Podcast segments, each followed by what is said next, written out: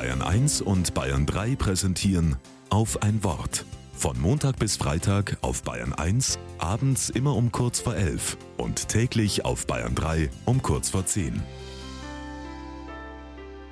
Mit Sandra Zeidler. Schon November, ich fass es nicht. Die Zeit rast.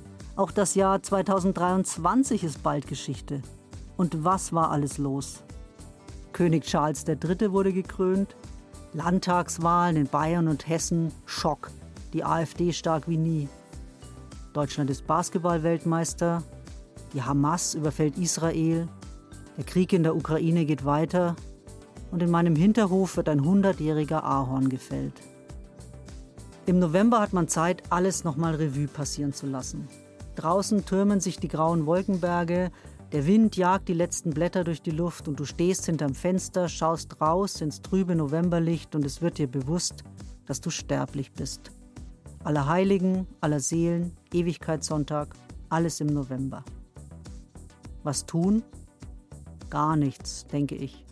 Dafür ist der November da, fürs Nachdenken, zum Traurigsein, für die Endlichkeit.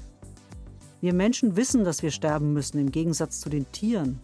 Wir können darüber nachdenken, wir können uns unsere eigenen Gedanken machen und lernen, mit der Endlichkeit umzugehen. Irgendwie. Mich tröstet in all dem Novemberblues, was ich beim Prediger Salomo in der Bibel lese.